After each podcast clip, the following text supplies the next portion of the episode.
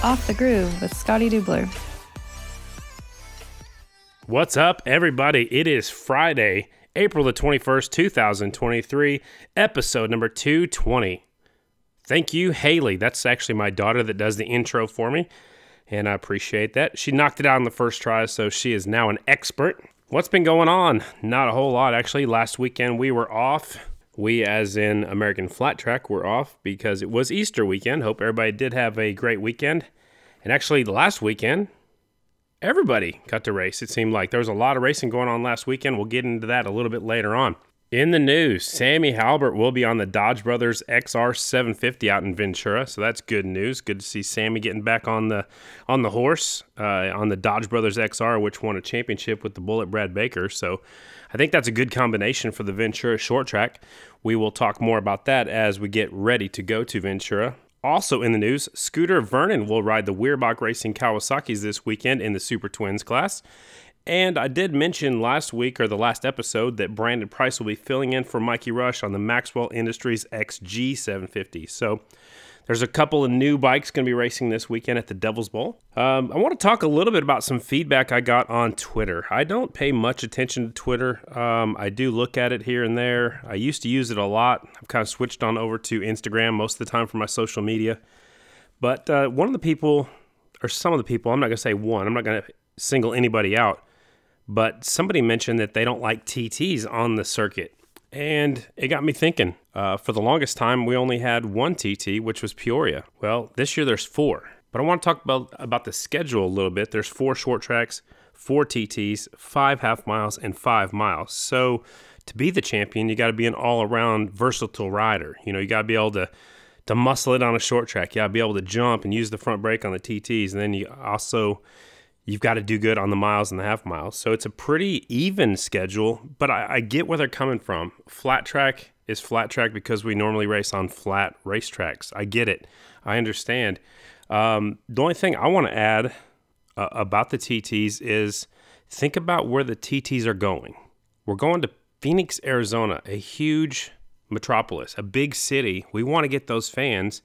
Um, I've heard there's not really a, a, good chance of racing out there on the mile racetrack. Manzanita's gone. There's another car track that's recently been closed down out there. So to get Phoenix, we might have to race on that Super TT course. I don't think it's a bad thing.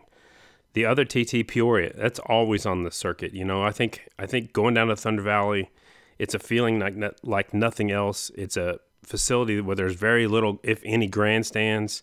You come down there, it's in a big bowl, it's in a valley and the racing is awesome. The pits are right there in the infield. You actually unload your your big haulers and park park everything right in the infield, so everybody can see exactly what's going on. So I think with the history of Peoria, that will always be on the circuit, and they're actually moving back to their normal Sunday this year. So.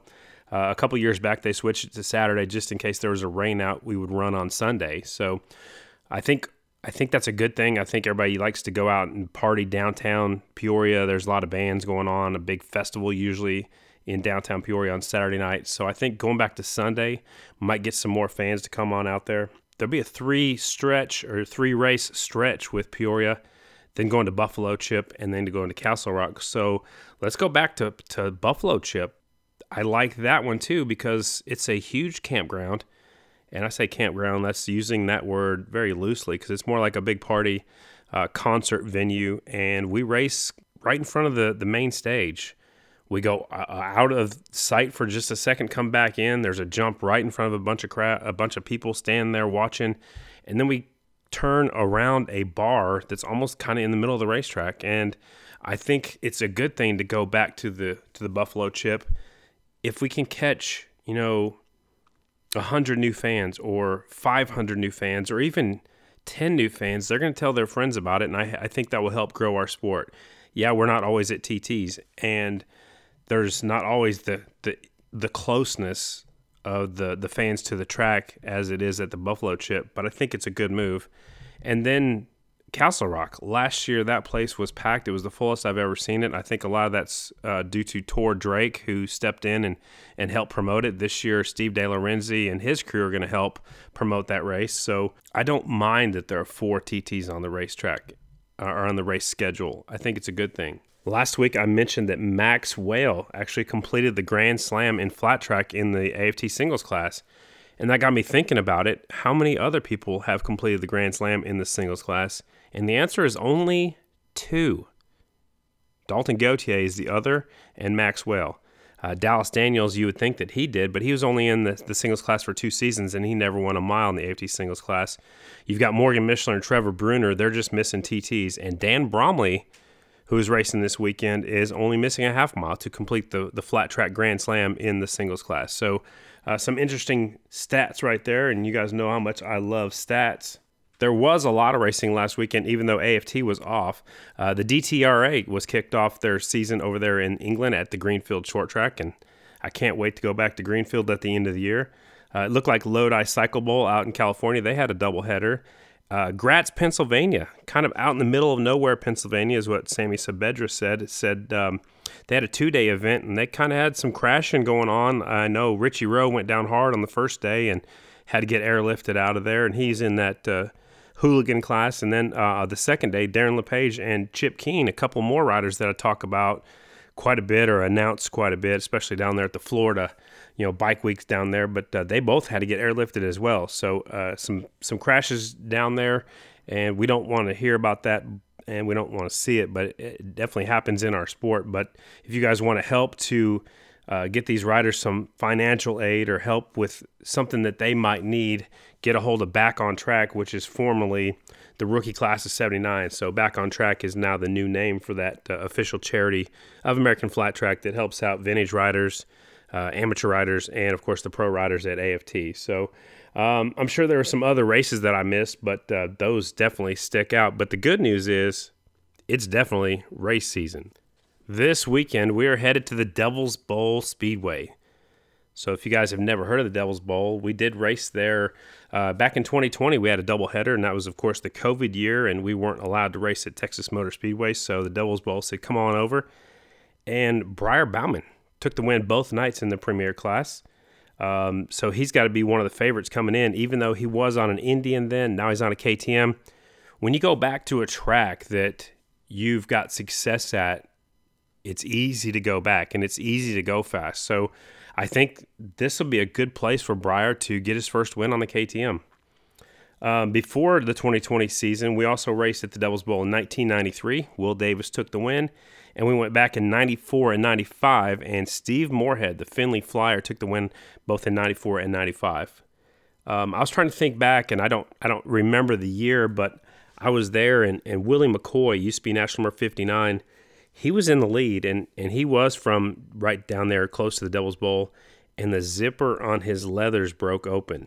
I don't know how much it, it really slows you down with the wind, you know, catching the jacket, but what it is, it's a mind, dis- it, it distracts you. It, it makes you think about other things instead of focusing on the track and what's in front of you. So uh, I think if that wouldn't have happened, Willie would have got his first national way long time before he got his first national at the Springfield Mile. So it's the ifs and ands and what could have happened, what should have happened, you know. But I know Willie has to look back and say, man, that zipper have broke. You know, how many more races would I have won if he would have won his first one back then?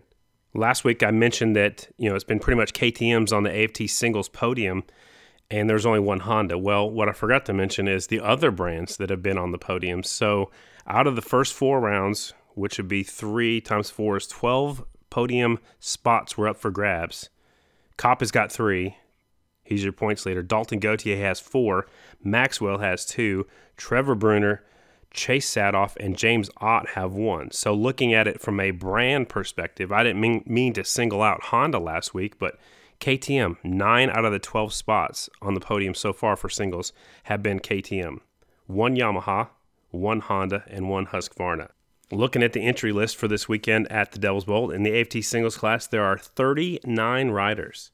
That's a pretty good field. Only the fastest 32 will even make it onto the night show. And I know that used to be a, a really a big thing. Like when I was racing, uh, especially when you're on a 600cc bike. When I was racing, you'd show up to Daytona, there'd be 100 bikes, and only the fastest 48 would make it to the night show. Just just making that cut alone was hard enough. You know, like half of the field would go home and not even get to race in front of the fans. So I'm not comparing, I'm not saying that we're at the same spot we were, but I'm saying that with only two classes running this year, it puts more riders battling against good riders than last year. We had three different classes and you know everybody make the main in a couple of the classes. And and I think now we got some some stiffer competition for both the AFT singles class and the Super Twins class. Um, signed up in the Super Twins class, there are 21 entries, and check this out: there are six brands of Super Twins. There's only six Indians left. There's three KTM's, six Yamahas, two Royal Enfield, two Harley Davidson XGs, and two Kawasaki's. A pretty vast for the Super Twins class. You know, six brands uh, battling for the top spot. I did do some history and did some notes before we head on down there. And another thing I found interesting in that Super Twins class back in 2020, the top four spots were the same four riders in the same four spots. Briar Bauman led every lap both nights, 36 laps each night. So he led 72 laps in a row at the Devil's Bowl. That's pretty impressive. Sammy Halbert was second both nights. Robbie Pearson was third both nights, and Jared Mees was fourth both both nights. And if you think back, it was the first time a lot of these racers have ever raced there before. But coming off of turn number four, you're going downhill. The back straightaway is higher than the front straightaway, and so you go up turns one and two, you go back north on that on the back straightaway, and then you come down three, and you're really carrying a lot of momentum into turn number four, and that wall comes up pretty quick. So um, a couple of people bounced off the wall last year, including Jared Mees. Uh, he wasn't injured severely enough to, to not keep riding both nights. Brian Robinson hit the wall uh, breaking his right ankle there on the front straightaway. Uh, he was credited with last place. I think he pulled off. He was running up there near the front, so this should be a track where B Rob goes well. But as I was saying, when Robinson didn't get to race the second night, they put actually Morgan Mishler on the Indian, and he rode on the Indian for the first time and finished 13th in the Super Twins class. So that was a pretty good result for riding an Indian for the very first time. Uh, another rider we should probably keep an eye on, you know, obviously Briar He's got to be the favorite going in, even though he's on a new bike. Mees was fourth both nights. Bronson Bauman uh, finished sixth both both main events last time we were there, so he should go well there. Uh, Van de was seventh the first night, but at 11th the second night. Fisher was a 14th and a 12th, so I'm not sure. Uh, I think he's found his way on the on the groove tracks and a half mile racetrack. So you got to put Fisher up there to be probably a top five guy. Man, I just don't know. I, I don't know who else is going to be up there running near the front. You know, you got to have Mees, Briar, uh, Dallas. We'll see how he stacks up on a half mile on the Yamaha. JD will be up there near the front. He got an 11th and a 10th last time, um, but he didn't set the world on fire. So maybe we'll have a new winner. Uh, maybe Vanderkooi will find something. You know, we'll just have to wait and see. That was the Super Twins class in the production twins class that we ran when we were there last in, in 2020, Rispoli took the wins both nights. Chad Cose was second the first night. Ryan Varnes was third the first night. Jeremiah Duffy and Ben Lowe was your top five.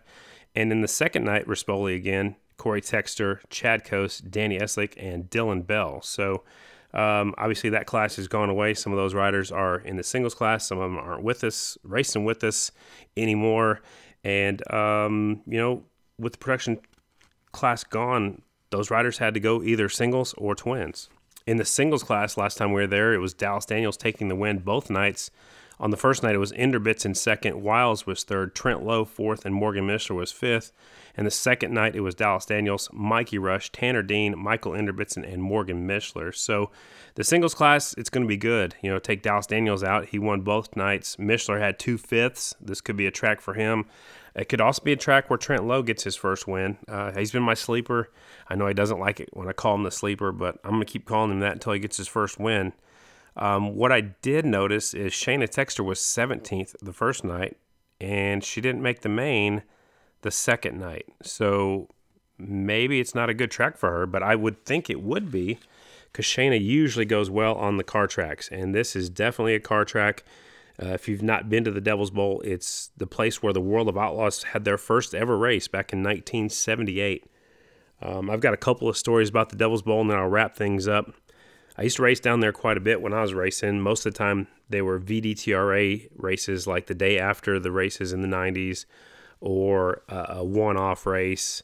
You know, sometimes we'd race a little short track right down the road, and then come on over to the Devil's Bowl on Sunday. But I do remember racing against Dallas Daniels' dad, Nick, and Nick Daniels would show up in the Fat Boy Racing box van with, you know, sometimes it was James Hart, sometimes it was James and Riesel Hart. Those two, James and Riesel, were in the class above me and Nick most of the time until later in our careers. But one of my favorite races at the Devil's Bowl was with Nick Daniels, and Nick and I had checked out, and I was doing everything I could to pass him, and I threw it away going into turn number three. I remember sliding. I remember grabbing the clutch and looking back while I was sliding, and felt like I slid forever. But I grabbed the clutch, got up. I think I downshifted twice and took off and I was in second behind Nick, and I think I still ended up fourth or fifth that day. I don't know if we were just that far in front of everybody else, or if some of the other people just stopped racing, or what happened. But uh, yeah, Nick got the win that day, and I think I ended up fourth or fifth after falling off on the half mile.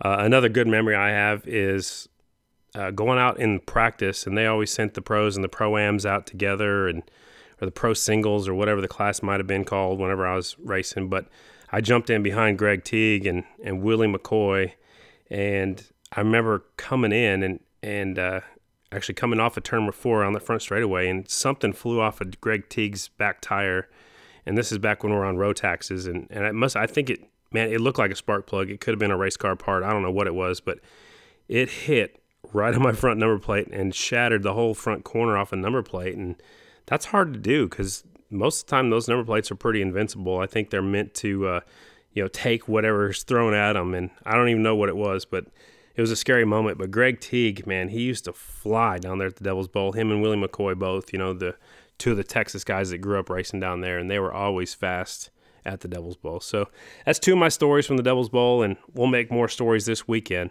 Thanks to all you fans for listening. Smash that like button, tell all your friends about the podcast, and hopefully we'll see you guys next week right here on Off the Groove.